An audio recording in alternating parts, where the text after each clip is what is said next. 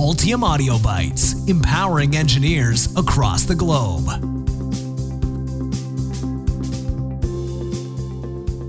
In my very first electrical engineering lab, we built a circuit to debounce the output of a switch. I remember seeing the original jumpy signal and then the debounced output on the screen of an oscilloscope. I felt a profound sense of unease that something so innocuous in our lives could be so messy. It's a good thing that my freshman self didn't know that was just the beginning of my distress over signal noise and artifacts.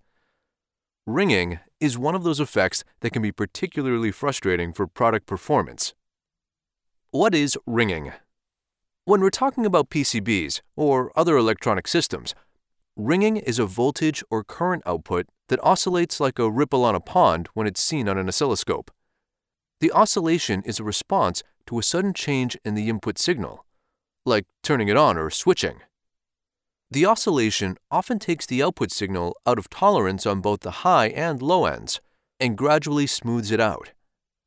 The time it takes for the oscillations to fall within a tolerable error range is called the setting time. Because of the characteristic shape of the output signal, ringing is sometimes called ripple. However, ripple usually refers more specifically to output when using AC switched power supplies if the supply doesn't properly or adequately suppress the AC waveform. What causes ringing? The source of ringing, besides power supplies, depends on whether your traces are long or short. A rule of thumb is that traces are considered long if the round trip propagation time to the load and back is comparable to the signal rise time in digital circuits.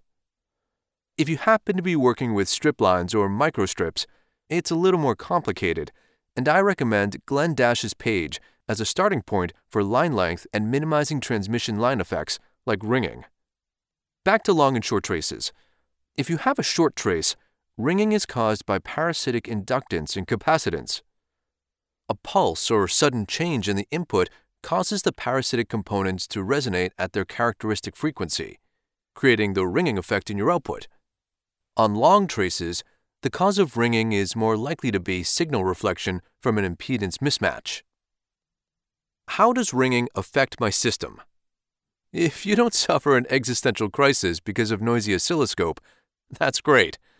You'll have much lower therapy bills. Even so, ringing can have some negative impacts on your life and product design. Increased EMI. Ringing can, and often does, produce noise and interference. That EMI can radiate or conduct across your board, with all the associated performance problems. Increased current flow. Ringing causes increased current flow through your circuit. Not only does that cause a corresponding increase in power consumed by your product and shorter battery life, but the components on your board will experience additional unexpected heating. That can decrease the functionality and lifetime. Decreased performance. Along with the accumulated performance drops from the increased current and heating, ringing decreases performance across a range of metrics. Because you have a lag in output due to the setting time, the responsivity of your circuit will drop. The resolution of your outputs will also be much poorer. If you have digital circuits, ringing is especially damaging. You still have all the problems we've just talked about and the threshold is much lower.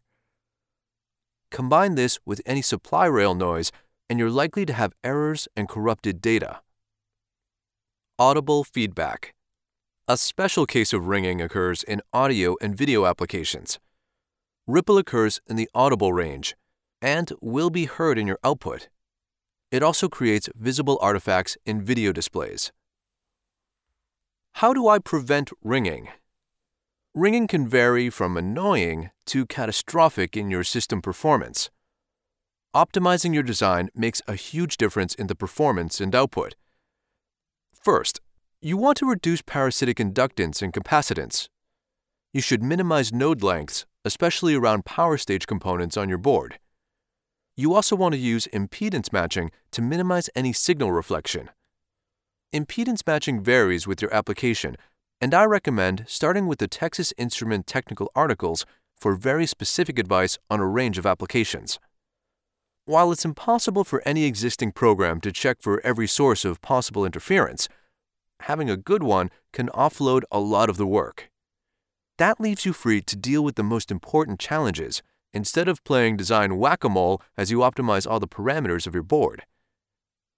Altium makes some of the best PCB software, like Altium Designer, and has tools for taking a lot of the error checking load off your shoulders. This gives you time to contemplate the philosophical implications of noisy circuits.